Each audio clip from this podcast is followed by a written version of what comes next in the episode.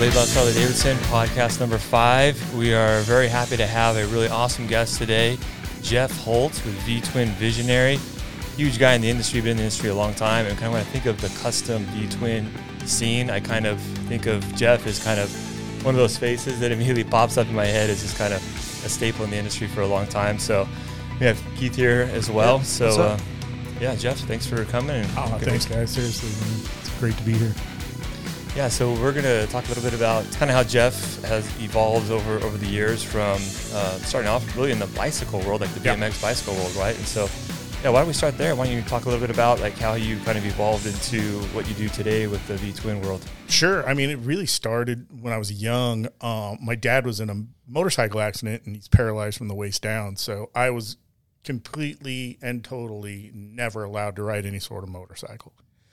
Um, that kind of was like a real bummer for me because you would see your dad, you know, you look up to your dad. I mean, I do understand, you know, you know, debilitating injury, but you know, man, motorcycles are as cool as it gets. So, Yeah. you know, I, the second best thing was riding BMX, you know, being a kid in the late 70s, early 80s. And uh, I really, it, it took over my life. Um, I'd race BMX, you know, three to four times a week um, for years. Um, I got a job at bike shop sweeping floors at 12 years old. Ended up working at that Right. bike shop till I graduated high school. Um, then moved on to another bike shop, co-owned that bicycle shop. And during that time, um, I I bought a Harley. My parents didn't know about it. I actually had a Vespa first, and it was and it was on the side of my house that nobody could get to, and I would push it out the back door, down the alley, and then ride the thing around the neighborhood a bunch. Yeah, yeah. Nice. And then finally, uh, just I ended up getting a '76 FLH, and uh, started working on it um, at a buddy's house, whose dad was a, a biker guy. And then at A- that AMF time, bike, huh? yeah, AMF bike. So you know, for you. it was definitely uh, When you a had to joy work to work on. Learned a lot. Learned a lot on that one. yeah, for real. And so from there, I ended up moving up to Oregon just on a whim. I met a girl, and and she was going to go to design school up there, and um, I was like, yeah, I'll go. You know, I'm, I'm born and raised in SoCal, Anaheim kid, and I moved up there with the bike. It was the only transportation I had for a year.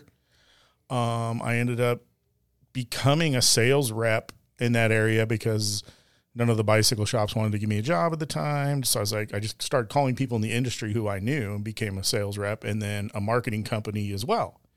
So I did all that. And Courtney Hallowell, who was the guy that was the head of Hot Bike Magazine and Baggers that just came out that year, and Street Chopper was like, hey, man, you know, I see your press releases because his roommate was a BMX kid. I see your press releases. I know you know how to take photos. You can write legibly, but you know how to work on Harleys. You know, you tinker with them, you build your own stuff. He's like, that's what we need. And I was like, man, I don't think so. It sounds kind of like too much work. so I blew it off Yeah.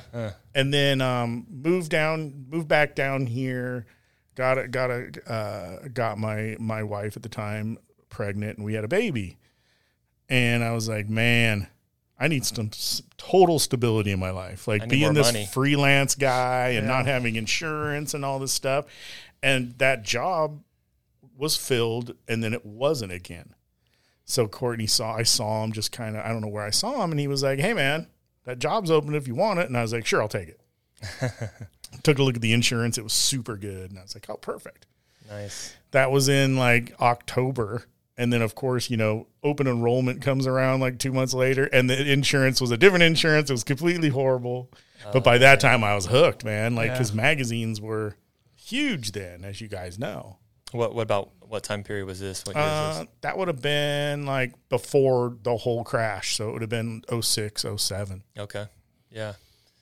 Still when the internet was still kind of in its infancy a Yeah, little bit. Just websites, Yeah. like no Yeah. social media. Simple websites. there you go. Yeah, yeah. before Facebook and Instagram and all like that we stuff. didn't do any of that stuff then. I mean, we, you know, we didn't do much of that stuff until the end. That's why there's no magazines, but Right. you know, Very Yeah, that's cool. where I got kind of like uh, first introduced to Jeff. I didn't really know him at all, But uh, I read Hot Bike all the time. Always saw articles and his name on stuff and his pictures in there and stuff. And always had the coolest bikes. I mean, it was like, man, these are really cool bikes at the time. I was here, just came back, but I was in Nevada before that, and we were building high performance motorcycles, and he, that's what he was doing all the time and showing off, and it was just a really cool thing. And then I didn't meet him until like last year. He actually strode in, and I was like, I recognized him right away. Oh, that's Jeff Holt. So That's funny, man. yeah. Like I was like, for me, like it was always like I always had a couple Harleys, even Yeah. when I was doing that. You know, like one to ride, like most guys that are into it, one to ride, one to work on, Yeah, and then maybe a basket case in the garage that nobody knows about. and for me, like it was just that way. And then when I became active as even an associate editor of the magazine, when I was just writing, you know, put it together features or, or new product features, like I already had like four bikes. And the other editors, some of them didn't even have, have bikes. They just had loaner bikes from Harley Yeah. or they or whatever. Like some guys would have like Kawasaki and stuff. And I always thought, man, like you're not really living that life. no, yeah, Like you, you know, this is just your job for you. You're gonna Yeah. you're gonna go home and and do whatever you do, play video games or, or you know, groom, Well, you could tell- groom your dog or Yeah. whatever. You could tell the difference too. Like the articles you write and stuff like that, they come from a spot where like you know what you're talking about. You could tell, you know, I was reading the magazine back then, and the, you'd see a lot of those guys writing stuff, and you're like, man, it does doesn't it does the connection's not there because obviously they didn't like ride, they just got the product, put it on, and didn't really think much like you do into like how it's going to work for the average rider Right. and what's it really good for. You know, it was just more of like a hey, here's an informational piece on this thing that I did. Yeah, and for me, you know, at the dawn ages of writing, you know, I I I, I even took online college courses for learning how to write correctly. Uh, I didn't go to college. You know, I barely got out of high school. I was born a dyslexic kid, like Sure. really bad dyslexic kid, and they didn't diagnose it. I'm left-handed, as you can tell, because I'm talking with my left hand.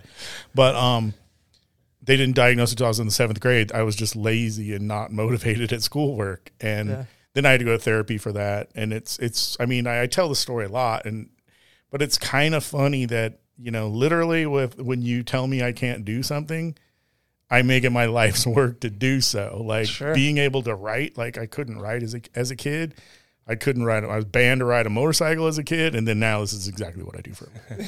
there you go. It's the craziest thing ever. So tell So you you can't need- do yeah. something, then you're If we ever need I'm gonna it. Jeff to do a project, just tell him, hey, you can't do this. Yeah, yeah. You Don't can't worry about it.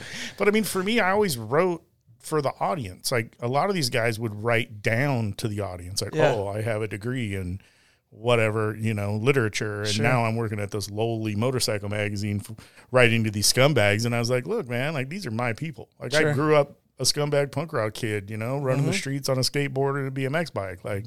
Yep. this is my this is my audience. These are my people. Like i'm talking to them you know not down. I'm talking directly to them. And Yeah. i want to make sure that with all the writings that i did back then that everybody could understand it. Like if you bought a harley that day Yeah. you could at least understand. Like i didn't use abbreviations. I didn't use you know i didn't say oh you know shovelhead. I, I would say you know 1976 shovelhead flh so a guy could understand that Sure. and for me, that was that that made more sense to me than trying to be a cool guy or trying to to do all that other stuff. flex your knowledge on people and stuff. Yeah, it just wasn't my deal, man. You know, like I just thought that everybody it should be accessible to everybody Yeah. of Remember that- every background in education. I remember reading that stuff and it came through like it did. That comes through to the reader too. Like uh, you feel that like, oh, this guy really going out of his way to tell everyone what's going on. I can understand this. I'm new to this, or Right. you know, I've been doing it for a while, but I've never touched one of those bikes. But yeah,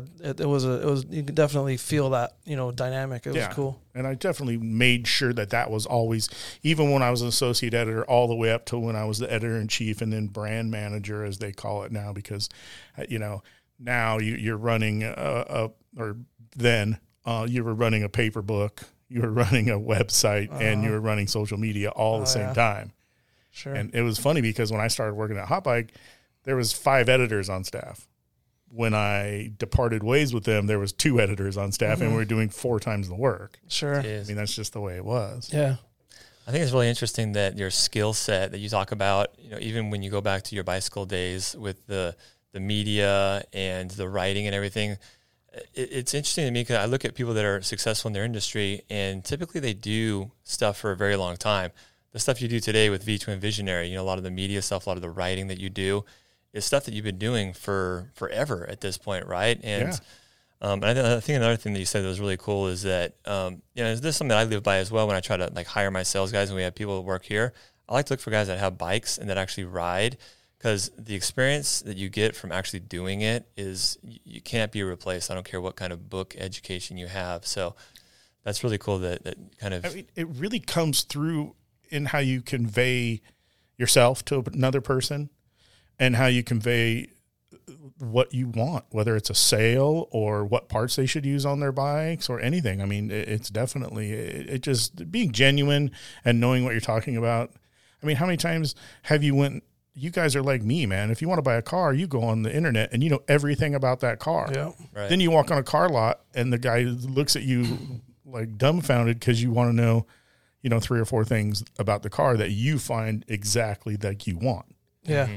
You know, it has to have this interior. It has to have this. Like we're not, we don't buy white pickup trucks and and whatever. Oh yeah, okay, whatever package that is, I'll buy it and walk away. Like a lot of people do. Like Yeah. we're geeks, man. Like no, I and that you can tell motorcycle guys too. Like one thing, like Matt does it too, and I know I do it. And I noticed it about you right away when we walked like in the back of the shop.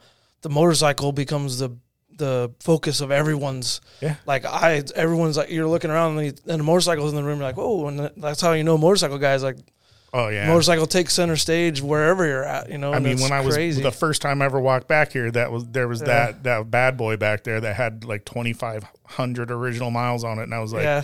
oh my god, like that. bike, I got goosebumps right now. Seriously, like that bike is the holy one of the holy grail bikes for me. yeah. You know, and a lot of people don't even know what that bike was, and you know, Harley doesn't do springers anymore, so like Right. that bike. To see a bike that pristine and perfect, like that's that should be in the museum. Yeah. you know, it's crazy. You know, you bring up Springer. I've been trying to talk to everybody that listen to me that Harley Davidson should bring Springers back.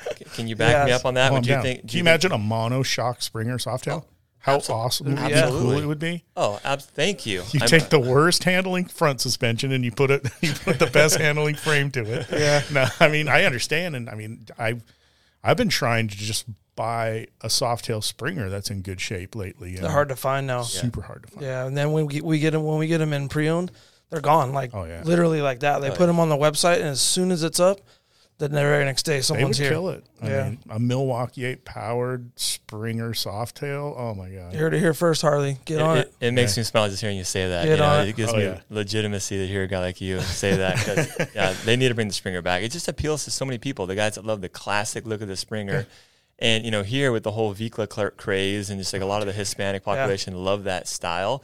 I love the style. You know, it's it's just a cool cool look. So Oh, I agree entirely, man. And you know, we're just such geeks. Like it it starts at an early age. You know, like Yeah. I started geeking out on bicycles when a lot of people would be geeking out on models or car models or this or that or the other, and then it became motorcycles and then music and then you know, like I don't know, like Yeah. it's full nerd stuff yeah, It's sure. awesome. It's full awesome stuff now. Cars and you know, It's nice to be able to nerd out on something as cool as Harley Davidson, though, because they don't call you a nerd, but you know, Agreed. you know deep down they call you you are an nerd. aficionado. There you go. there you go. There He you go. still does bikes. I mean, he's got some like vintage BMX bikes and stuff. I see you I've- po- it's a putting stuff up. sickness, Yeah. man. It's Do you a ride still? Do you ride, like, track and yeah, stuff? Yeah, I don't really ride too much. Like Whittier Narrows, every once in a while, I'll go out and ride. Um, Cool. You know, I'm I'm on the bad side of uh, 40 now, so Yeah. it hurts when I crash. Right. I didn't start racing BMX until I was like 36 or Yeah. 37, and I did it for like five years. I need. I've been. I've been talking crap about getting back into it, but Jamie were down there there for a and while. Jay, uh, Matt was riding with us for a while at the same track. With And then- arrows, yeah. Yeah, I got into uh, street riding a little bit Yeah. with those 4130 guys in LA going on their crazy. Yeah, the cruiser rides Trips around stuff, LA. man. It's It's super cool wild. to see that, man. It's a cool scene. That's I what- still have my bikes. I got to get back into that. it's a lot of fun, man. You know, I, I I have a relationship with SE and I have a relationship with the, the guys at City Grounds, and they take good care of me when Yeah. whenever my need arises for some cool bikes. And then you know on. the vintage stuff. I, I started off, um, you know, because I was broke when I was a kid, so I couldn't afford anything good. Um, I'll tell you guys the truth about how I started working in a bike shop. Me and my buddy stole a BMX bike from this kid who would never. He had the raddest bike Yeah. and he would never put it inside. He always treated it like, you know, pardon Yeah. my French. And like, finally one day we're like, man, we're gonna get that bike. Yeah, you don't deserve it. twelve year old kid, you know, and I was like, but we couldn't take the cranks off. We didn't have crank tools, three piece crank. So Uh-huh. I took it to the bike shop. And I asked the manager there, Steve, I was like, hey, can you take these cranks off? And he's like, yeah, man, just leave it here for a day. I'll take the cranks off. And then he called the kid's mom because he knew the kid, the Oh, kid's yeah. mom. And then he's like, yeah, the cranks are off. So I walk in after school and the mom's there and the kid's there. And the mom's just pissed. And, you know, she's like, call the cops, call the cops, blah, blah, blah. And he's like, hold on, lady. What about if he gets all the bike's parts together and puts it together and then I have him work off the rest, yada, yada, at the bike? Yeah, That's exactly how it happened. Interesting. There you Yeah. go. That's a cool story. So, like, you know, that, that was the gateway into A, me being an honest person because that was complete instant karma right there. yeah. yeah. you know, the, the other only other time, you know, stealing candy when you're a kid, but then out of the liquor store. But then, like, my first real caper just was bogus. got busted right away. yeah. That's cool. Well, you learned a life lesson early, and it set you off in a career path that puts you where you are today. Yeah, So, it's pretty, cool. crazy, you know, and to be able to to do what I'm doing, I'm super fortunate, even Yeah. today, you know.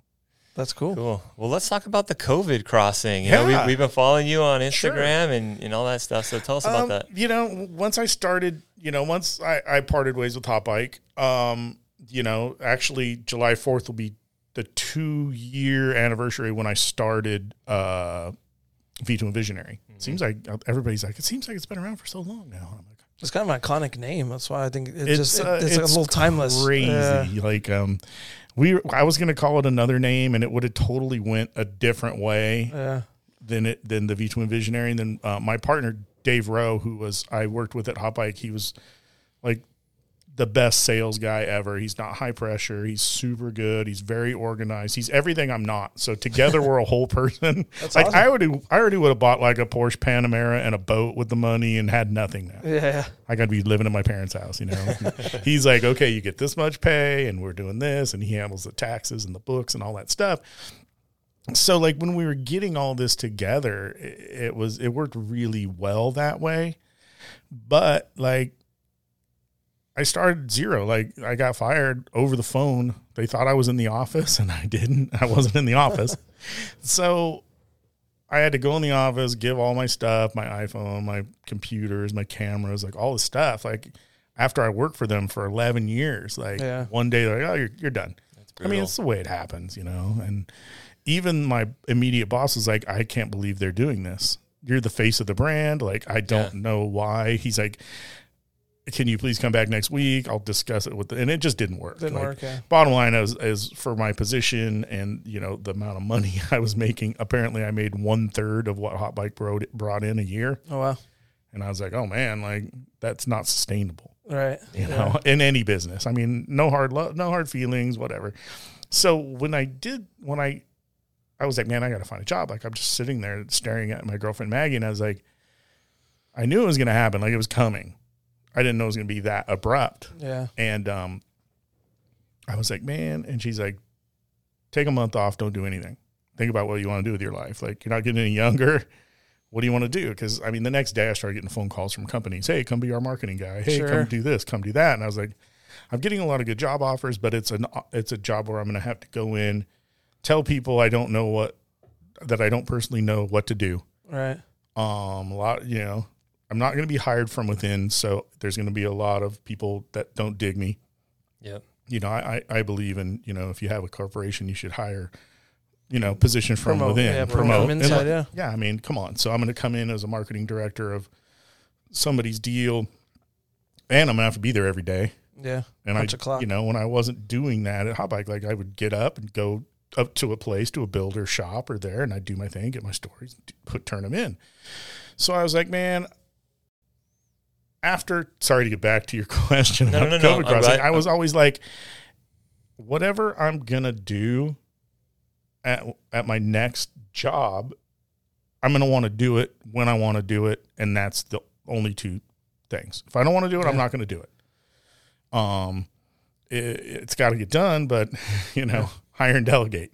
Right. Even then, when it was just me and my partner Dave, you know, and so the V Twin Visionary name kind of just I woke up at literally three in the morning. He lives in Tennessee, I live in California, and I call him and I keep calling him. I keep calling him. I keep calling him. I'm like, hey man, The name's going to be V Twin Visionary. And he didn't even take a breath. He's like, that's perfect. Yeah. And then I called my graphics guy. By I called him the same time, and by 4 a.m. he already had the logo that we checked off. Awesome. So I mean, the the design guy and me and Dave like all clicked, and I was like, "See, this is how it's got to work that way." Yeah. And you know, we're gonna do all these things, and we're gonna have all this fun. And because my job, even when I was the editor of Hot Bike, my job is everybody else, or my fun is everybody else's job, and vice versa. Sure. Like when they're out there partying at Sturgis, I'm working. Mm-hmm. And it doesn't, a lot of people can't equate that. Like, hey, how come you're not, you know, 17 drinks into the night, you Yeah. know? And we are. And I was like, cause I'm, I'm taking photos of all you Doing my job doing right my now. job. Yeah. Like, you know, like I got to wake up at 5 a.m. and shoot four bikes tomorrow. Right. So like all of that stuff has kind of molded the company of V Twin Visionary into into being an entity where it conveys fun, it conveys quality, it conveys, you know, it, it's definitely bucket list kind of stuff. The bikes I build are bucket list bikes to people. Yeah. Yep. The the trips I go on are bucket list type I things. was telling Matt that the other day. I'm like, this guy's over here, and then all of a sudden you see the post, and he's like Yeah. halfway across the country. Like, what's he? What's he yeah, how's he do the- this? the whole COVID thing, you know, my dad, you know, he's he's he's older. He's got COPD. He's in a wheelchair. Like, he's the kind of dude that's like, man, you know, like it, you're gonna you're gonna get this, you know. And he's I can't go see him right now because I'm gone all the time, and I got a quarantine. Sure. So I talk to him through the glass or text or you know yeah. FaceTime or whatever. But like, you know, before the COVID, Maggie and I got in the V Twin Visionary van and drove to Daytona. And Yeah. we wanted to do that, you know, because that was the first start of our show series. You know, we do it. We, we were supposed to do a nine stop show series with Harley Davidson this Yeah. year, the performance bike show. We're going to do seven of them by the end of the year, God willing. So that was the first time we went across the country in March. Okay. And then from there, we flew to Mama Tried and got there, hung out, and then that night it was canceled. Uh huh. So we hung out with all of our friends and just did Milwaukee, Right. and then came back here and just kind of were sitting it out. And I was like, man, this is getting real boring. Yeah. And you know, all the manufacturers are like, yeah, we're really sorry. Like, we're still going to stick with you. Like Harley are are the best. The marketing department are some of the greatest people ever. Like, I talk to my guy there every week. You know, we, we were always discussing, you know, what's going to happen, what's going on. I was like, look, man, you guys gave me a grip of sponsorship money. Like, Yeah. I'm not gonna just take this money and run. And of course, you're not going to ask for it back because you're not going to get it back. but um, so let's do let's figure out things we can do together to promote motorcycling Sure. in this current climate of the Yeah. COVID. So that's when the COVID crossing started. I was like, look, man, I'm gonna find somebody that's gonna gonna partner with me on a bike, a dealership or an entity, and um, you know, asked around a little bit, and um, Will Cole from the Cole family uh, at uh, Black Bear Harley Davidson was kind enough to, uh, you know, work out a deal on a bike with me, and um, we flew to Virginia and rode back to California, um, and you know, it was it was part fun run, part showing people that they can still do things during Yeah. this time. Yep. Um, you know, the motorcycle is the perfect thing. It's to- totally socially distant, anyways. Yeah, I read an article the other day in in um, uh, Cycle World. and I was forwarded to Matt. Like the motorcycle industry, including Harley and here at our own dealer, um, the, the I think they said the sales were up like twenty nine percent over last year or something like that. It's crazy, and it, like you just said, it's it's naturally socially di- distant. I mean, we went on a trip to Utah when Matt Yeah. first first brought it up. I was like, I didn't hesitate. I was like, dude, that's a great idea. Of Let's course. get out. Let's go. Yeah. It was a quick, you know, burner. We ran up there, cruised around. That's such a great area, back, though, It was man. beautiful, man. I I, love that area. that's like been a highlight of my whole year so far. I mean, it's been Yeah. a great. It was a great trip. But yeah, like you just said, like people are just. I mean, just- go ride, man. Yeah, Get I mean, there. people have plenty of time. You know, they're at home, and, and a lot, most people are working from home or they're laid off, so they have time to take a trip. Yeah. They have time to build their bikes. They have time to tweak out on whatever they want. You Yeah. know, and then you know what's better than throwing some cool bolt-on parts on your motorcycle or rebuilding your engine, and then actually getting to go ride it because you have a little time. yeah, Yep. exactly. And for me, that was that was really good. So I mean, we ended up getting the bike and throwing a, a Cobra uh, backrest and rack on it. And Maggie and I got on the bike and we went to uh, the next that the same day we flew in. We ended up going through the driving rain to Georgia, and then hung out with the guys from Dirty Dixie and bolted on a, a bunch of parts from uh, a bunch of people. I mean, you could check out the uh, Instagram, but you know, like we did Legend suspension, a bunch of Ness stuff, Cobra exhaust. I mean, I can keep going on and on Yeah. and on. FXR division bars, um, and we just rode the bike. And when we went through Nashville, a buddy of mine, Kev, he is a tour bus driver for huge people Uh-huh. like Kid Rock and Okay. um, every country star. Like he drives their tour buses. Of course, cool. all that's belly up right now too. Yeah. So he came by my partner Dave's house in Franklin, Tennessee, and just for a barbecue before we left. And he's like, "I'm gonna go home and get my stuff." and he jumped on his. He has a what is it? The Road Glide Limited Yeah. Ultra, and uh, he rode that. That bike's beautiful. And then our friend Natalie, who uh, used to work at Troy Lee Designs, she ended up moving out to Tennessee, and then she got laid off of her clothing design job.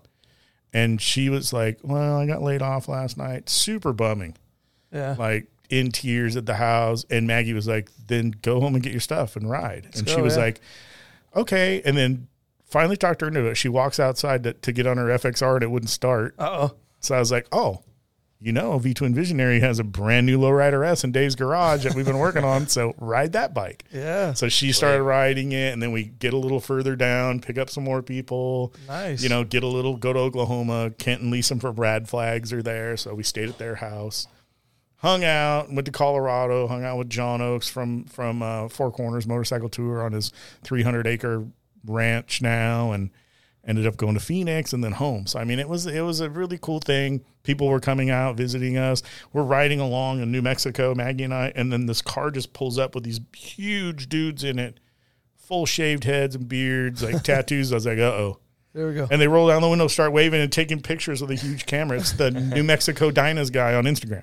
oh, that's awesome. I was like, all right. He's like, I He's figured you'd following be you. right here. And it'll- yeah. So I mean, it was it was super cool. Like, and for me to to be able to show people that daily, yeah. and then also show them, you know, it's kind of two sided. We made videos of putting all the parts on that day or that night or whatever. So it kind of it fired off on all cylinders. A lot of people aren't doing that. Some people are Yeah. doing product videos. Some people are doing ride videos, and we're like, let's just mash it all together. Yeah, it's ride thing. and put do uh, parts videos Yeah. and yeah, no, Yeah. that's perfect. in people's garages Test and their them. shops. Yeah. like- road test them right away. yeah, and that's what's super cool. So I'm still uh, still doing a wrap up video of that before we get into the Sturgis Smash that we're doing, which is a different ride. Yeah, I think a lot of people, like you were talking about before we started recording, like they don't they see Matt's videos and your videos and stuff, and they don't realize how much production goes into Oh man, just an hour's worth of video. It's it can be like a whole day or more of Yeah. like editing and put timing things and making sure they work right. And yeah, it's, it's a lot. I mean, I was yeah. doing them every night when we stopped. I would do two videos, just bang them out. I mean, you know, they're not super high Sure. quality or, or Yeah. three camera jobs like this one, but like it still takes a bit, you know, to, to Yeah. put them all together. You know, record them on the phone, edit them on the phone. I didn't take my laptop, so all that Mhm. stuff's done on the phone. oh wow, that's Yeah. impressive. Yeah, the equipment too. Like just the when we went to Utah, I was I would had the crazy thought, hey, let's bring the board and let's do a podcast. No room for it, man. No. We got a drone and we got camera boxes and all this stuff. Oh, it's it's like. Matt didn't even have room for his clothes. Yeah, pretty much. I mean, one of, one of, we were fortunate enough because we had a chase truck. Because when Oh, we yeah. we left, we were gonna go back and get the truck and trailer right after uh, Mama tried Okay, yeah. back to Daytona. But Dave, my partner, ended up taking it to Tennessee, and then I was like, "Well, Dave, why don't you just go with us?" You can ride the bike that you own that Natalie's riding half the time, and we'll have a chase truck full of stuff, and we Yeah. can chill and do all the stuff. So That's cool. that actually worked pretty good. Now the van's here where it belongs. Yeah. So we did all the stuff. Worked out. know. That's good, It worked man. out super good. And It's awesome. now people are really into these rides. So, like I said, we're doing the Sturgis Smash ride, which will be anybody's invited to that, which is cool. We're going to meet up at the Collective uh, shop in Phoenix, um, and then we're going to end up riding to Sturgis, do a little two or three day ride up to there. Yeah, that's cool. Since you mentioned it, let's talk about the collective, man. That's a new new venture for you, right? Oh yeah. Um, it's uh, my buddy Danny, uh, known as Motor Witch. He uh, is a uh, well-known Harley Yeah. engine builder. He uh, partial owner of Leading Edge, who does big motor kits, uh, 159 inch, 151 inch.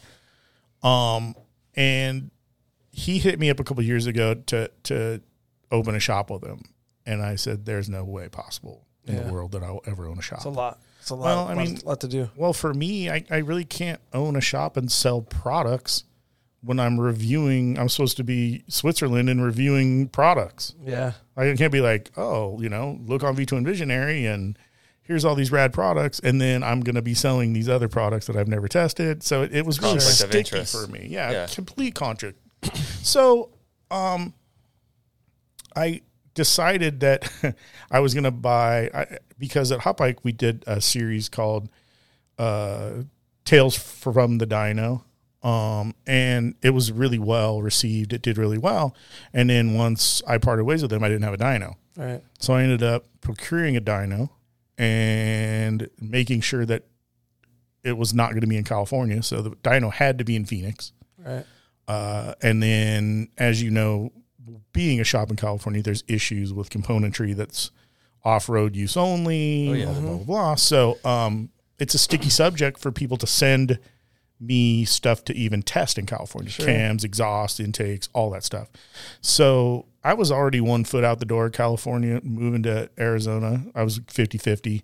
Um, Maggie and I just got a loft there in downtown. So we'll be there most like 90% of the time now. Yeah. So I pretty much co opted a space inside the collective. What the collective is, in short, is it's Danny Wilson, a guy named Ray Kirshner who worked at a Bartels for 20 years. He got out of, he didn't want to live in Venice anymore. Sure. Danny's lived in Phoenix forever. Um, FXR Division and Torch Industries ended up moving into a big spot in the art district of downtown, and they had about 2,200 square feet of a shop that they weren't going to use. hmm Okay. They're not really, uh, they're manufacturing. They don't Right. do a lot of, uh, they do complete bike builds, but they don't want to and they don't need to be doing handlebar jobs all the time. And Right. they make handlebars. That's their number one selling thing. Sure. So they asked Danny if he would want to be the service area of that. Okay. And of course, Danny's not stupid. You know, he said yes. Yeah. And at that same time it happened, the COVIDs were hitting pretty big, and he was the service manager of Buddy Stubbs. They let him go. Um, so he quit, and now he's full time doing that shop with Ray. And so it's a big thing. Like Danny is a is a partner in DLX manufacturing who makes brake bones and they're starting to make a bunch of really cool machine stuff. So DLX is in there, Motor Witch is in there, Leading Edge is in there, FXR service is in there, and now my stuff's in there. Right. You know, I'll, I'll have a I, I'll have a podcast studio in there, a photo studio, a video studio. We built this crazy all glass fishbowl around the dyno so I can film and do my stuff in there. So I mean, it was only the name just came to me one night, like V Twin Visionary, like it's collective, like collective PHX. Like there's there's no other way to call it. If you call it a different name, it's a different entity, Right. Yeah. and then all it negates all those other brands that are in there. Sure. So we just did that. So we polished up the floors all crazy, painted everything like and Danny has like six bikes to build by Sturgis. like Dan Dreyer from Dixxon was like, Hey, I want a 40 day build on this bagger. Oh, Brought man. it in and he's got, you know, he's still I think he's got 15 151 and 159 motors he has to build by Sturgis and like so he hit the ground running. He's Yeah. busy. He is You super guys need busy. a, you guys That's need an good. energy drink sponsor or something. dude. He drinks those rains like like crazy, and you know our buddy Lauren comes and helps out, and Lauren's actually his personal trainer. So they go to the. He spends more time with Lauren than anybody. He wakes up in the morning, works out with him, then works all day with him, and then goes home. So, I mean, the collective is, will be something that's pretty cool. Right now, it's just a mess, jam full of bikes, and Yeah. the doors literally aren't open because they're nailed shut. Yeah. You can't. You don't. You, You can't don't even get in answer there. Yet. questions. We don't even have time Yeah. to put a door on that Yeah. works. So no visitors. You can't go there and like Not- go in and check it out. Or Not anything? yet. Uh, that that will all happen um, during the new dates of the Arizona Bike Week. It'll be open. okay. So Sounds like to me you need to have like a little area where people can come in and buy T-shirts and stuff like trust that. me, 'cause- there'll- there's gonna be actually there's an, gonna be a showroom area in the very front of the building adjacent to us, and that's where FXR Division, Torch, and then us will be able to have all of our wares and Yeah. hard parts and stuff in there too. So it's a it's a pretty crazy shot being able to have that many heavyweights in the industry all together, you know, Yeah, and, that's having under one roof. Yeah, Yeah, that's a lot a of talent in one spot. and having two Harley master mechanics under Mhm. one roof that are independent now. It's Yeah. pretty funny because Danny, you know, like he's so trained, like he's he, he he got super mad at me. He's like my brother, so we can get Yeah. you know, we can Joke around. fist, get almost Yeah. straight into fisticuffs or be totally fine hugging. Yeah. And he kept selling Harley parts. And I'm like, Danny, you know that you don't have to just sell Harley parts. And it's, yeah, they're great and yeah, they work good, but you can sell a Ness air cleaner now Yeah. you, instead It's of okay. a Harley one. Yeah. Like, it's okay. He's And- brainwashed. And guess what? You can make more money doing Some say that. brainwashed, some say well trained. yeah. Yeah, right. I know the mentality, man. I've been doing this so long. I, I That's can what I'm only imagine trying to like. to break out. I got it. all these things I can do now. I don't have to just like. Well, you Look know, at Harley stuff? Well, you know, because when you buy a Harley part, I'm not saying it Legos on, but I mean, if you buy like another manufacturer's fender Yeah, compared to a Harley replacement fender, yeah. you know the amount of work it's going to take. Some assembly required. Yep. yeah, it's always a fine balance when we when Keith and I talk to people about parts. You know, it's like you can give them the Harley part, which we push the majority of the time because of what you said. You got Yeah. the warranty, you got the fit and finish, the Harley Davidson. You know, you know it's R and D for that application. Yep. But there's things that just you can't get under the the bar and shield. You know, things like you know bars or exhaust that Harley just doesn't do the same as some of the aftermarket companies. Sure. So it's a fine line to kind of balance or or Well, walk it's a along, yeah, so. it's difficult talking to those guys. You know, they there's creative guys there, but they're hamstrung by you know having to follow rules and they're, yeah. they're kind of like they're Straight under laws, the thumb you of know? law. Yeah, Yeah. and they whatever they put out there is getting so heavily scrutinized. Well, yeah, I mean, Um, and they got to meet so many criteria and it's tested and all this other stuff. So yeah, I mean, you and you got to figure out, like, you know, yeah, okay, we have issues here with DOT and we have issues here with the California Resources Board, but dude, they have the TUV over there in Right. Europe and the CE approval, which is way more stringent than yeah, than anything we have in the United States. So if you're trying to hit all those buttons, yeah, Oh yeah. like your part better fit good. yeah, Oh yeah. you know, And making be- that in your backyard. safe and Yeah. yeah. Yeah, yeah, man. Very cool. Well, um, you, you you mentioned about the performance shows that you're doing Mm-hmm. throughout the country, and I, I know you're doing one in Sturgis. Yes. Talk a little bit about that. Like, how do you how do you sign up if I'm a guy that has a custom bike? Hey, I want to go into, you know, this. What, do- what is it, the V Twin Perform Motorcycle? Yeah, it's V Twin Visionary Performance Motorcycle Show presented by Harley Davidson. All right, perfect. So that, that's the long form name. So how, how do I go about getting into one of these shows if I'm interested? So pretty much you can go on the V Twin Visionary website or hit us up on at V Twin Visionary, and um, it's a super simple process. You don't pre-register. The Sturgis show is free. It's at the Buffalo Chip, uh, August tenth, and um, you show up. You fill out like three lines of your name, phone number, and email address, and you park your bike. And I mean, we have tons of great sponsors. We're gonna have giveaways. We're gonna have great uh, raffles that will benefit uh, charities as well as getting me gas money to get home. And uh, and I mean, just all the way across. Like last year, we uh, was our first one. I signed a three year deal with uh, the Buffalo Chip to do it there. Um, I'm a big Buffalo Chip guy. I like going there. The experience is really good there. The staff's great. Things get handled. Um, so I'm always go there. I always stay there. So when I made this deal with them, I wanted it to be really simple. Like I want, I didn't want somebody to have to whip out their checkbook or, or pre-register or this or that. I just wanted them to show up because there's so much going on in Sturgis. Like you barely have time to manage your days. Yeah. you know, and it's directly. It's the day after uh, Big Joe's FXR show, and uh, you know his is Sunday, mine's Monday, and it's really simple. Um, it's it's uh, it's just going to be a lot of fun. I want to keep it that way. Like the competition aspect is is enough. You know, we have you know uh, best of show, best softail, best bagger, best sportster, best uh, e or best uh pull shock sportster and I mean pull shock uh softail and M8 softail. There's a Okay. big big level difference there. Yeah, Yeah. there's a you know we have best of models best of sh- best of show best paint best motor like all that kind of stuff. But i mean it's it's just uh you know the the full series one we had in daytona was huge over 100 bikes showed up. Uh la- like i said last year i i honestly expected 30 bikes to show up. We had over 100 um Dang. It was besides Big Joe's show, it was the other biggest show they've ever had at the Buffalo Chip. That's Right. sweet. First out of the box, I was very. Uh, it kind of kicked the rest of this thing V Twin Visionary wise in gear last year, to tell you the truth. So So in Sturgis too, you guys are gonna debut the Dixxon flannel collab, yeah. yeah, collab you've been doing, right? yeah. I know Um, people are excited about that. yeah, it's crazy. We're crazy. big I, Dixxon people here. I get so many people like, "You're only gonna have it Sturgis." I was like, "Yes." oh yeah, Like, how how can you do that to us? I was like, "Hey, everybody knows somebody's gonna be at Sturgis. Give the guy seventy bucks and get one." yeah. Oh, so you can't buy it online, huh? Nope. Hmm, interesting. I like it. That's cool.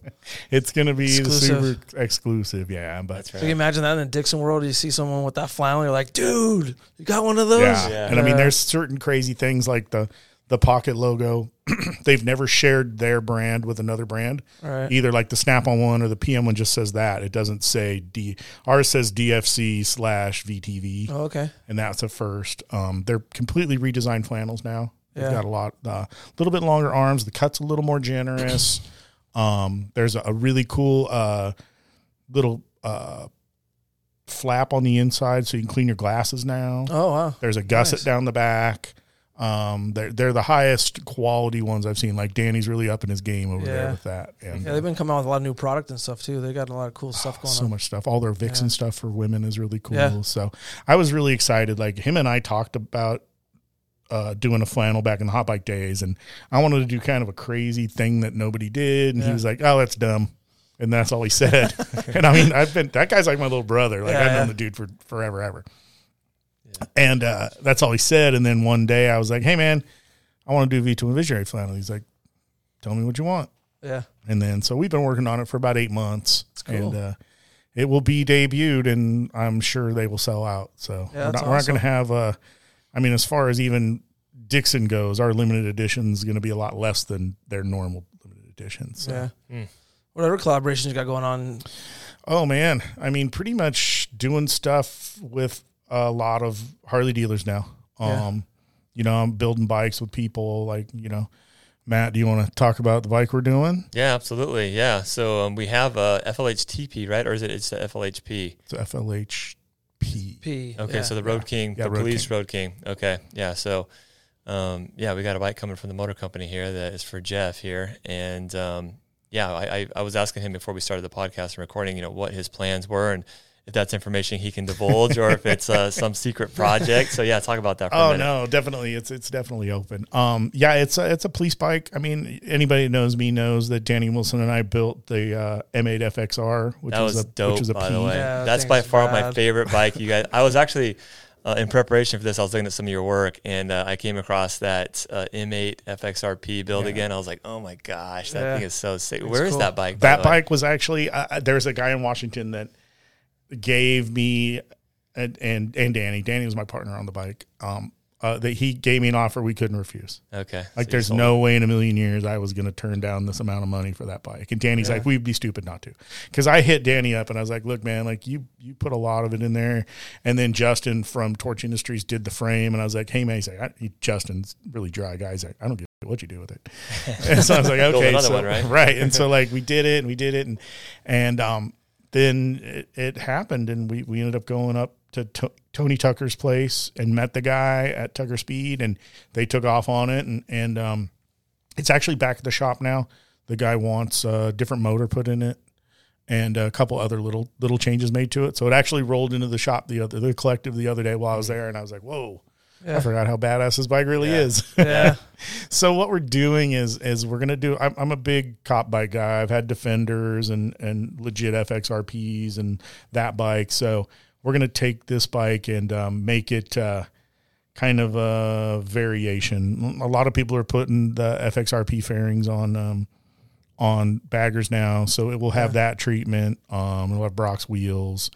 Um, I'm still pushing the motor company for a 131 for it. Um, fingers crossed. Uh, PM brakes, uh, race tech suspension. Oh man, like just so much cool stuff. A bunch of alloy art stuff. A Brock swing arm.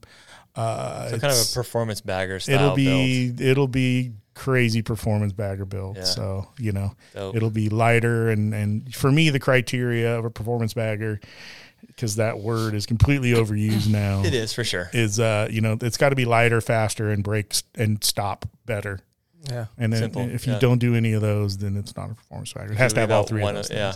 I like that. That's I'm going to start using that criteria Yeah. from now on. We're actually doing. Danny and I have figured out a matrix where we'll be able to go and test bikes. Anybody who thinks they have a performance bagger can come to Phoenix, and we'll put it through the same paces. It's a dyno. and get like a certification. This has been This is a- certified this is a real bagger. performance V-twin bagger. Twin Visionary certified, You yeah. cannot Like, call this a performance the bagger. dyno and the skid pad, and we just bought like super expensive uh, weighing system for motorcycles. I didn't know they cost that much. Like Yeah. they had like three of them at Cycle World when I worked over there. I was like, dang, should have bought one at discount. Yeah.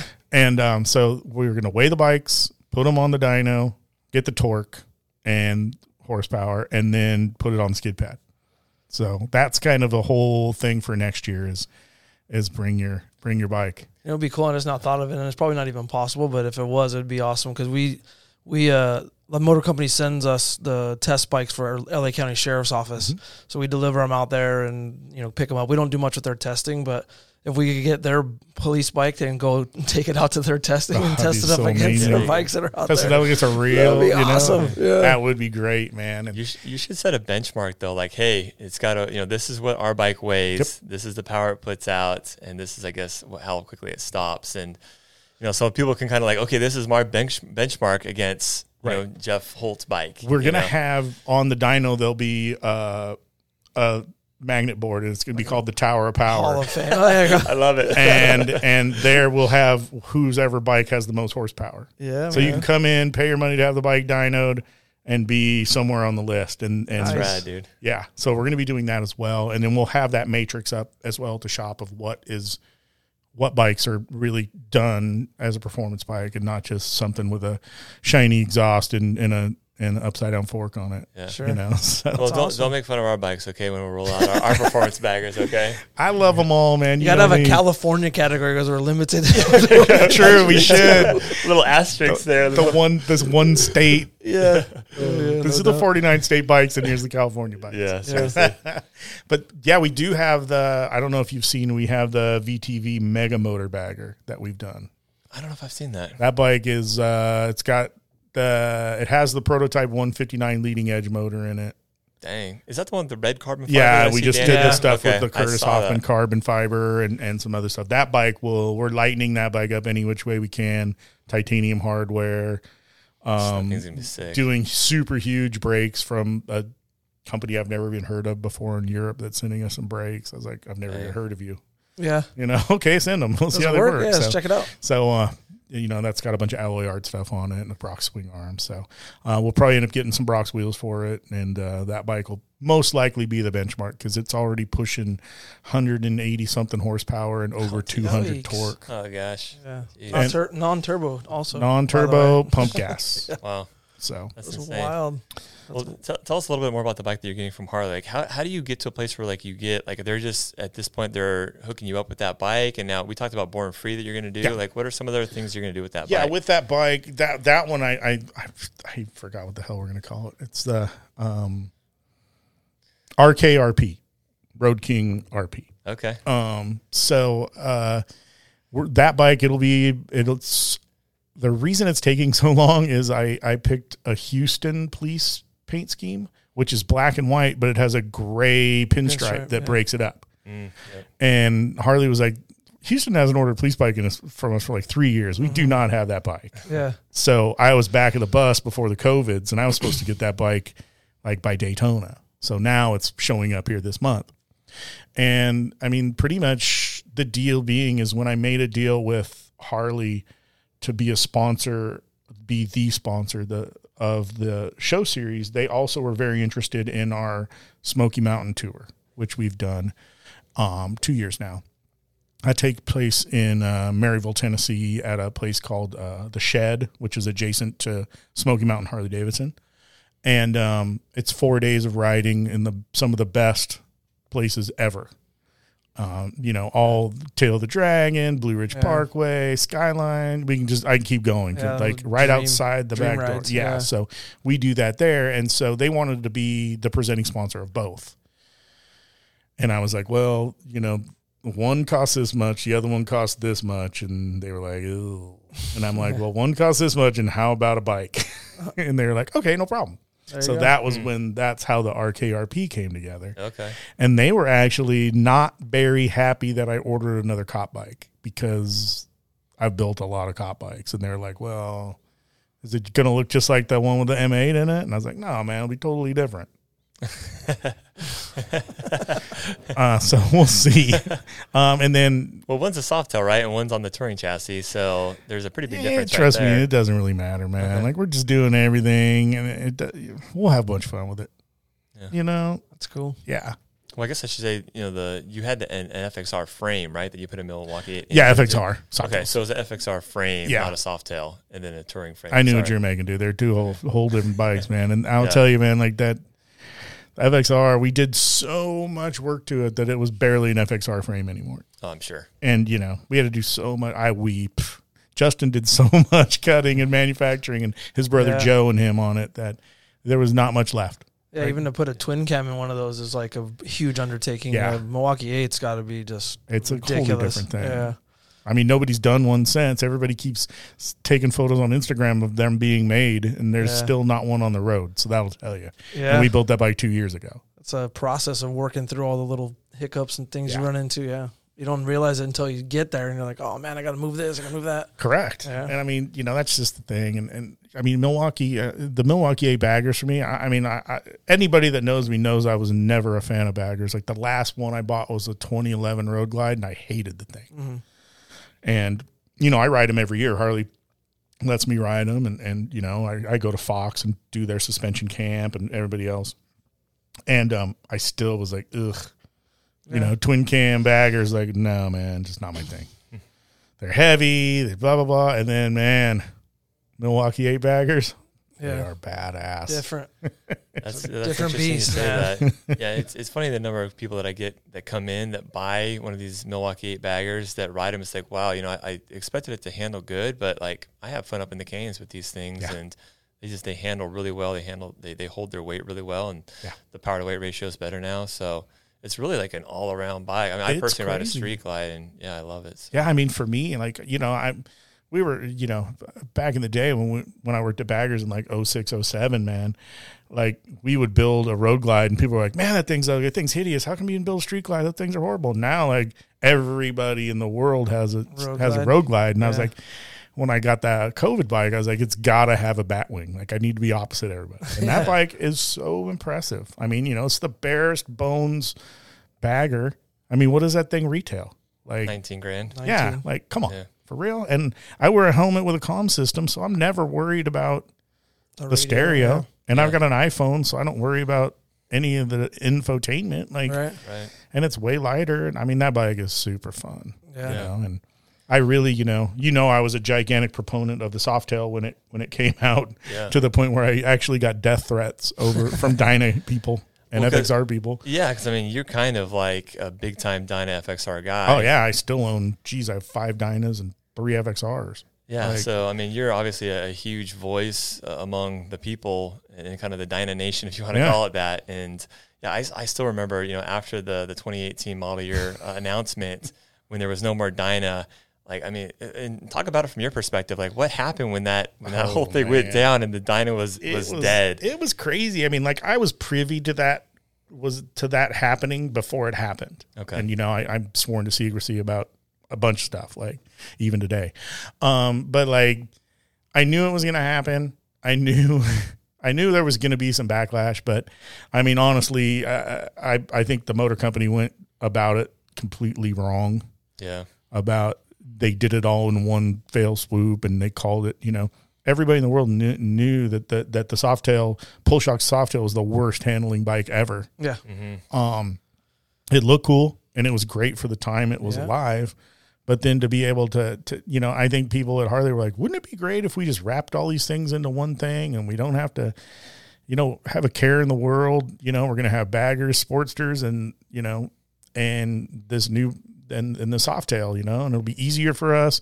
But then to be able to like kill the Dynaline and then show all those names in there and then still call it a Softail.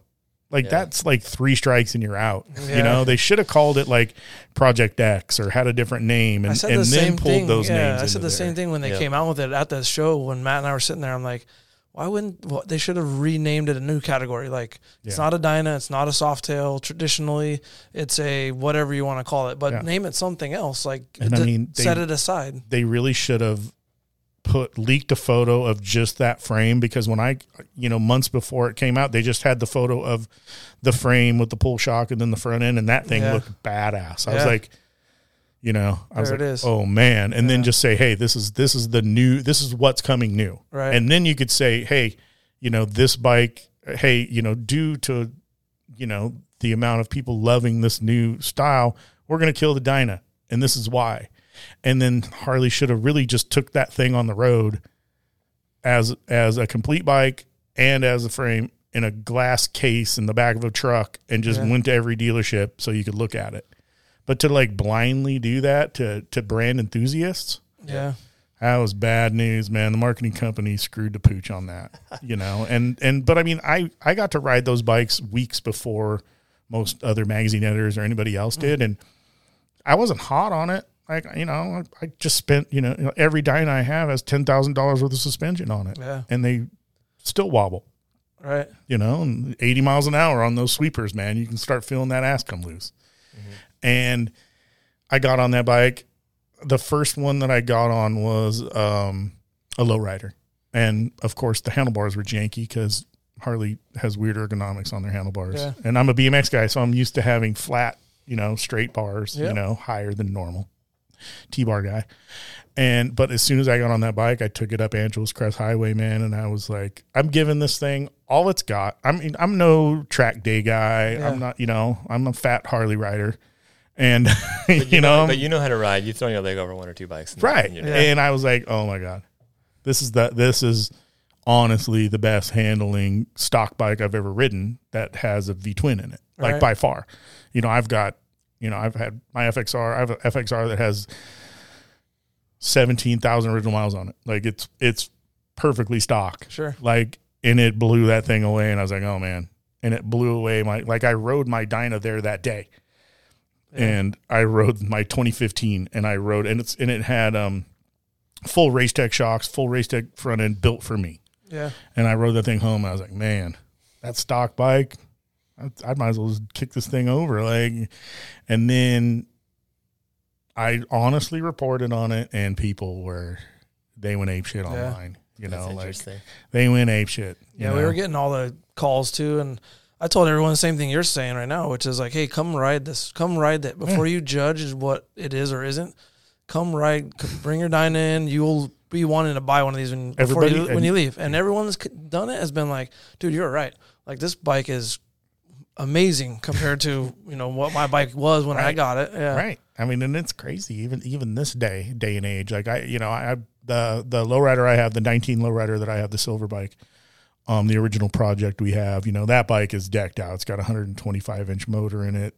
It's got 147 foot pounds of torque. yeah, Brock's wheels, full suspension on it. It's got GP in the front and um and uh, Russ Wernimont in the back. Uh, I rode that bike last year at the tour, and I was keeping up with dudes that I would have never kept up with, like Rusty from D and D. That guy rides the piss out of his bikes, and Brian from TPJ, and Scott, the guy that owns the dealership, who knows every inch of all those roads and has this crazy Road King that he rides. And that bike, I gave that bike everything I could give it, and it was it was unbelievable on all that all that stuff, man. Like, Yep.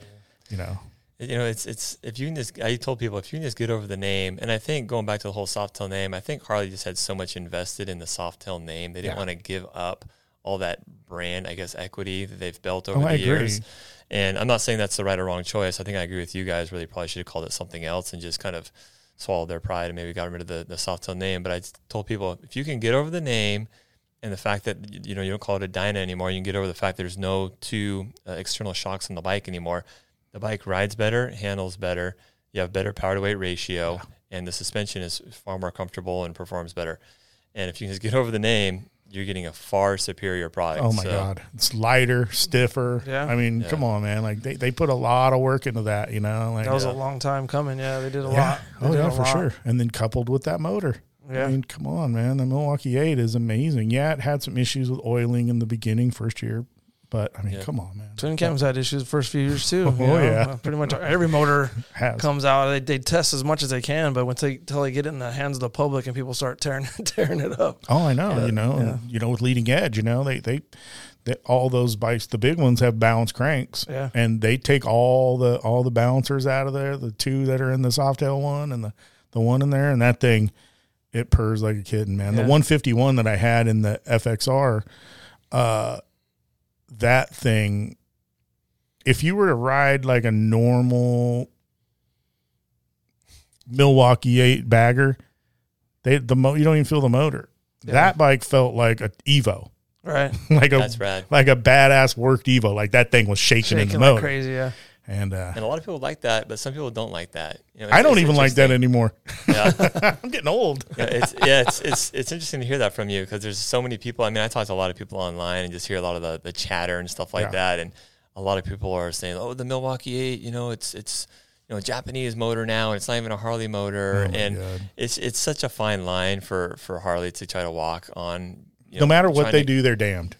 Pretty much, yeah. You can't Like, please everybody. oh, that's they're, for they're sure. stuck in the 50s. All their bikes look like that. Yeah. Oh, well, oh, they come out with something new like the Live Wire. Oh, they're they're just pandering to, to Tesla people. Or, Yeah. or, you know, oh, you know. Well said. Yeah. yeah, I mean, they can't, they literally can't do anything right. Yeah, It's a, it's Well a said. wonder that, it's a wonder. that, I mean, you, you've got to, you know, you've got to have really thick skin to be working over there. Yeah. Or even own a dealership like yourself, you know, that's, you know, I mean, Laidlaw's is a legendary dealership, you know, generations of people work here and like it, it's, it's really cool. But man, throughout the years, like to be able to say, yeah, you know, we, we've had, you know, Evos when they're brand new on here, yeah. you know, it was lined up, leaking Evos on, That's right. on, on, the, on the showroom floor. you Yeah. hundred percent. Yeah, and so I mean, you know, it's just you're damned being a Harley uh, enthusiast or working in the industry. Like the first thing you post anything, somebody's gonna hate it. yeah. Whether it's a part here, a part there. Like I just push the button on on stuff, man, and just wait. Yeah. Which way is this gonna go? right. Yeah, no Yeah. doubt. So yeah, we I, I had a question for you. So Sure. we're we're in the middle of a we're kind of doing a series on performance upgrades from Mm-hmm. a Harley perspective. We covered stage one's last uh, podcast, which hasn't published yet, but it's coming out soon. So being from the you know Harley slash aftermarket kind of wide open door world, um, what are your what are your go to performance upgrades for say a regular guy Milwaukee Eight street bike? It's going to be a you know maybe a not a day maybe a daily rider or you know going to be a weekend rider whatever. But um, what do you what do you recommend or what do you what do you like to see on your your bikes like that? Uh, I, I mean, honestly, you know, it, it's always the big five. You know, intake, exhaust, seat, handlebars, grips. You know, those are those are the things that I think everybody's going to change performance wise or not.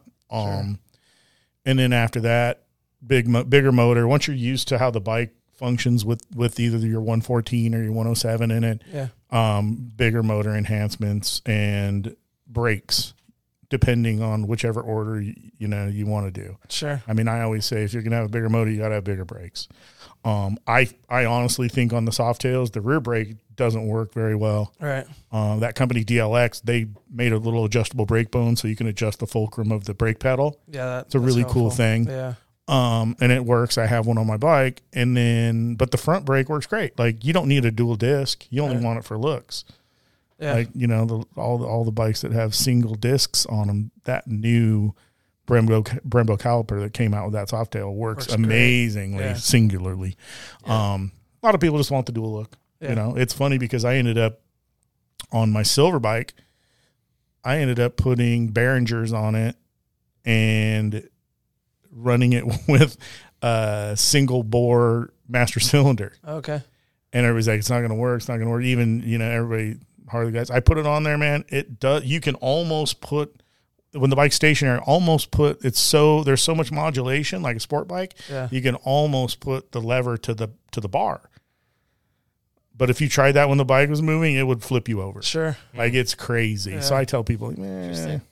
So I mean, being able to do that, you know, I I definitely would say if you're gonna go bigger motor, you got to go bigger brakes. Yeah, yeah, it's the same theory that, that I've subscribed to forever. Like Yeah. if it doesn't make the bike go faster, stop faster. It's like got no, Yeah, it's got no a room. purpose. Yeah, or at least no purpose on it. comfortableness. You know, yeah, having a nice seat that is either made for you or by, you know, one of our SoCal favorites, whether it's Saddlemen or LePera. Yeah. You know, Or- either, either one of those. The rider interface op- things are important. Seat, bars, grips. I'm really bad about bars and grips. Like, um, FXR Torch, he knows how to make them right. Biltwell's bends are really good. Mhm. Uh, Jim and Imes has really good bends. Um, a lot of other people just don't get it. Like even their T bars are like buckhorns. You Yeah. know, come on, man, like flatten that out. And Yeah. then grip diameter. Yeah, that's a big one. Harley guys like huge grips. Mhm. I got little monkey paws. Like look at these things. Like I got little fingers and a gigantic palm. Yeah, It doesn't work. And I'm used to riding BMX bikes with seven eighths grips. right. So all my grips have to be really small. I like um stock grips that I don't modify would be like the Arlen Ness grips, the super tiny ones, or the Harley ones that come on the Sportsters Yeah, that are Reduce- tiny. Yeah, Yeah, reduce the diameter. reduced yeah. diameter. But my favorite grip is I take um I take a they're not, they're gonna hate me for even saying this. I take a Biltwell Alumicore grip Uh, and I machine the the front flange down, cut the the padding, cut the rubber off of it, and then put screws or put nice bolts in the ends, uh, and it feels like a seven eighths grip. okay, But it's Yeah. just a piece of aluminum that's knurled. sure.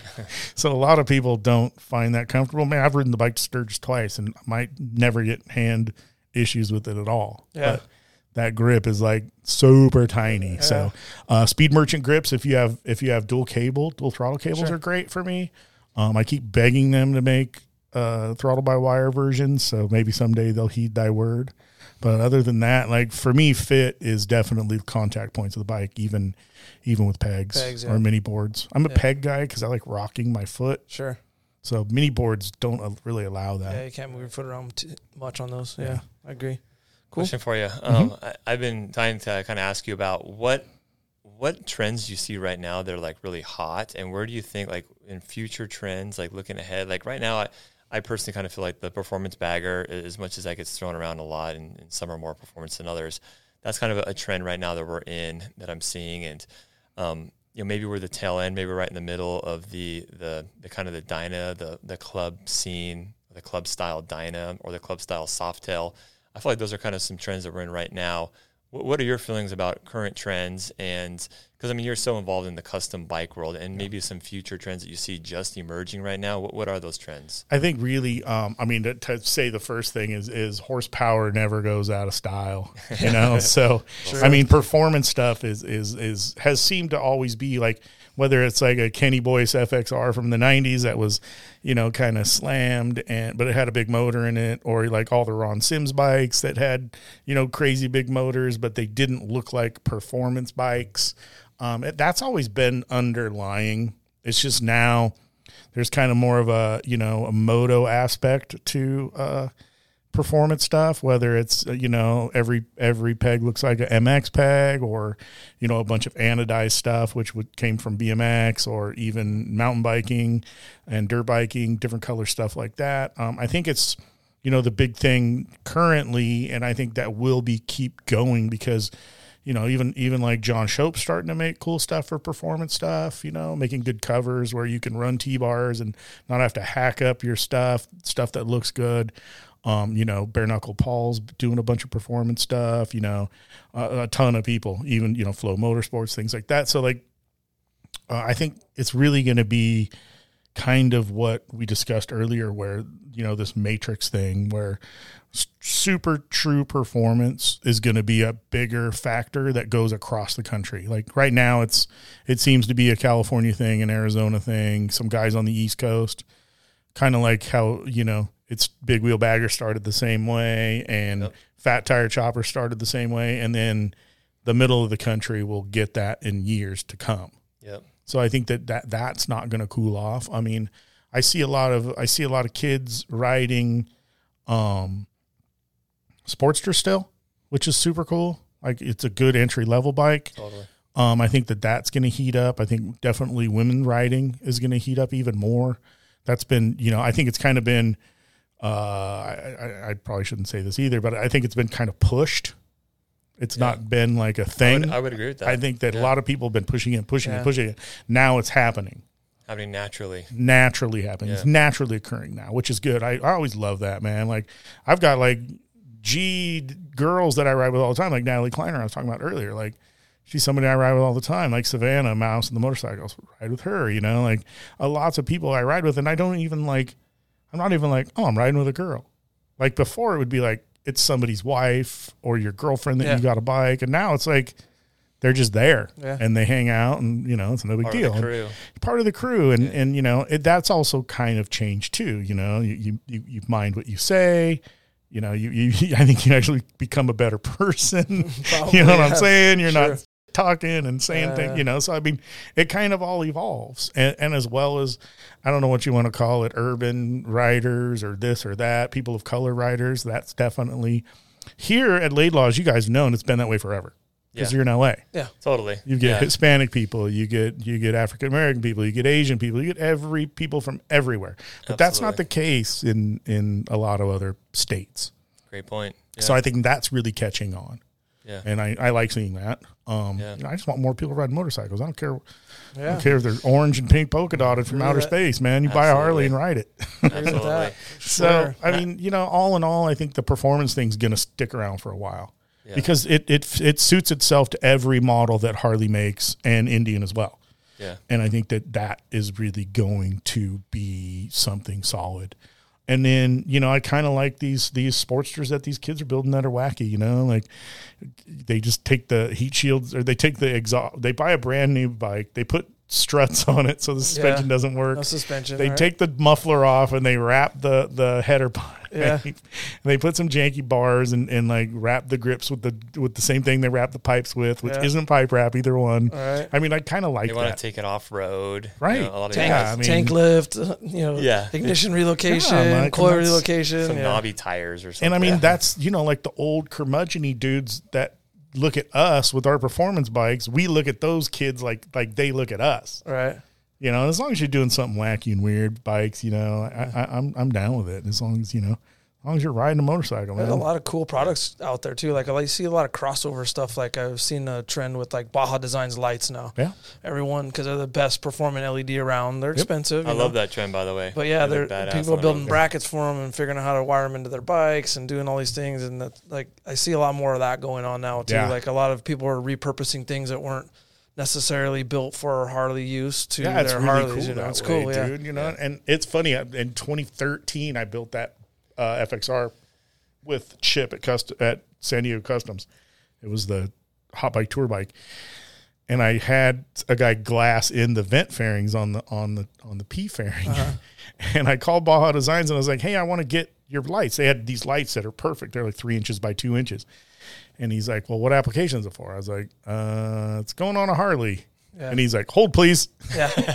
And then some other guy gets on the phone. He's like, "Where are you putting this on a Harley?" And I was like, "They're Harleys. They have these fairings and blah blah blah." And he's like, just silence on the other end of the phone. He's like, "Well, what color do you want?" Yeah. And so I ended up just getting them and putting them in, and like they fit perfect. They Yeah. look super cool, but man, it was so funny. Like the guy's just like, "Hold, Yeah, their their stuff's really high quality, but yeah, I've already experienced it with them because we're doing a project now with a customer that's doing uh, dual LP6 yeah." huge headlights, and they, they put out like 10,000 oh, they're crazy. candle power or whatever they are. Like I don't remember, Off but uh, off road use only. yeah. So there's a rumor going around that that Baja Designs has this this wiring harness that allows you to like run them dim in certain not certain Yes, they you do. know spots on the street. They do. But I called them. They were like totally like I don't know what you're talking about. I'm like, what do you know what I'm talking about? Everyone's talking about this thing, but you don't know what I'm Yeah, talking yeah, about. they had it because they. I had it on that FXR. oh yeah, okay. Was that Yeah. that orange one? Kind of orange? Yeah, it was the one that Schultz painted. Yeah. Yeah. That was a badass, man. Thank you. I think it, was, it had like the FXRT fairing on it, right? Yeah, Yeah. I remember that bike. That was cool. So yeah, but yeah, there's a lot of cool stuff out there. People are innovating. Yeah, making- I mean, clear. stuff fit. Ch- might want to check Clearwater Lights out too because they, Yeah, no, they, we- they build a lot of cool stuff. They're too. actually really cool people. Um, we did a did pro- yeah Nancy weird stuff. he knows his stuff, man. Yeah, he does. We had an issue with you know kind of wiring in their dimmer switch and got them on the phone and they were able to figure it out real real quick. It happened to be an issue with the little harness that they make, but uh, they they were actually their customer service is amazing. Mm-hmm. Oh, it's amazing. He overnighted me the part and we had it on the road the very next day. Yeah, Clearwater's Um, good. But yeah, they're I they're a great company, good people too. Yeah, Definitely. really good people. There's so many cool little industry guys out there that Yeah. a lot of people don't know of that, that are making super cool stuff. You know, like Butch Green at Green Brothers with Mm-hmm. the shift with the shift linkages and his and his and his you know axle kits and I mean that you could think of you know 15 guys like that. You know, like Steve at Speed Kings coming out with his own part line now. Yeah. Jim uh, Jim at Imes doing all his own welding in house and building hmm. all the crazy Yeah, stuff. luckily there. they got like guys like you out there, mainly you, showing off their product because they, they're, they're what they do do is make things really well. Yeah. but they're not. They don't have the mark in-house marketing, you know, advertise it, push yeah. and advertising Reach, that they really reach. need because people don't like little things like that, like detail things. People don't realize how much better it can that that part can make their riding Oh, experience yeah, for sure. until they have someone like you tell them like, hey, check this out, go ride this bike for a minute, I'll, and I changed this linkage Yeah. part. And just showcase the it properly. yeah, just the uh, adjustability of like the the brake pedal is a huge one that Oh yeah, man. Harley doesn't off doesn't they don't No, sh- they missed don't the allow you boat to on do that it. one. Yeah. But yeah, you do that, and then someone's like, "Oh, that brake works so much better." I didn't never never realize it. But my point is, like, luckily they have people out there like yourself talking about these things. Otherwise, no one would ever know that they, you know, they took out a little ad in Thunder Press or wherever, and it didn't. They, they don't understand why they don't get the sales that they Right. Thought they would because their product is really great, Definitely. but no one knows about it. You know? Yeah, and I mean that, that's what's also been great about these rides because it doesn't work out this way, but all these we're actually doing a third ride, which I'll discuss after this. Like so for the COVID ride, we just it, it was just like, hey, do you want to be part of this deal? Yes, of course it's going to cost you a little bit of money, but it's not a huge amount of money and we're going to be featuring your products. It's pretty much put gas in our tanks and food in our bellies and Yeah. hotels we broke even on that. And then the Sturgis one will break even on too. Like, and then the third one will be California crossing. We're going to start San Diego and go to Oregon. Meet, going to go to different couple different shops. Meet everybody along the way. Whoever wants to join up, join up. Doesn't cost you anything. Yeah. Uh, we'll be stopping at Dream Rides. John Jessup shop is a good friend of mine and a great bike builder. A couple other people along the way, have some builders join us. But then that kind of deal is where you get to showcase this. Yeah. You know, like I used this brake part on here. I use this, and I'm not doing it for the dough. Like half the people didn't, you know, they're not paying thousands of dollars to have their Yeah. bikes featured. I was like, hey, I really want to use your part on this bike. Sure. Can we Yeah. do so? Yeah. So I mean, um, yeah, I mean, oh yeah, the the Sturgis bike, Sturgis Smash bike, I'm getting here right from you, the Softail. Uh, I don't know. Uh, yeah, the one I'm buying tomorrow. That's, Oh yeah, yeah, yeah, Street yeah, yeah. Okay, Street the street Pop. pop. Okay, I The didn't- Street I didn't, Pop. I didn't realize that's what it was Yeah, for. yeah, yeah, that's the bike for Sturgis. Oh, right Sturgis on. Smash. So Very cool. part, Right yeah, sorry, duh. I Which just we're that gonna just popped in my that. mind. We're gonna be test riding that here pretty soon. Yeah, so I'll be- Venice. So we'll be joining forces on that bike. right So on. Pretty cool, and yeah, definitely look out for that because it'll be all over the interwebs. cool, man. Yeah, That's right on. awesome. Yeah, If you guys haven't followed you know, Jeff yet, I'm going to be linking all of his social media links up here in the corner there and in the description as well. So be sure to follow. I mean, if you're in the V Twin world, like you've probably already heard of him, but if you haven't, make sure you follow him. I mean, all the things that he's talked about already. You know, he's really involved with other aftermarket companies and really showcasing other stuff. Which kind of uh, a comment that I like to bring up when we talk about aftermarket parts part of the value I feel like of a Harley Davidson is that you're not just constrained to what Harley offers, and, and Harley offers a lot for an OEM manufacturer, but you have all these people making parts for this bike that you have this whole array of, of choices to choose from. And so I think that it, it builds the value of, of Harley Davidson or, or any other make a motorcycle when you have a lot of people making parts for Oh, that yeah. bike. So I think it's great that you know you you showcase this stuff and do such a good job at it. And someone with the experience that you have, you know, does it because you know it's rad. I mean, I, I learn new stuff and I see new stuff um, on your channel and your your your media outlets all the time. So Yeah, I mean that's cool. really that's really what I've concentrated on doing is componentry, and you know, and definitely, uh, you know, I it's not only showcasing made in America items, but you know, I try to definitely showcase the little guys and the made in America stuff more than other stuff, just because you know we all want those guys to succeed.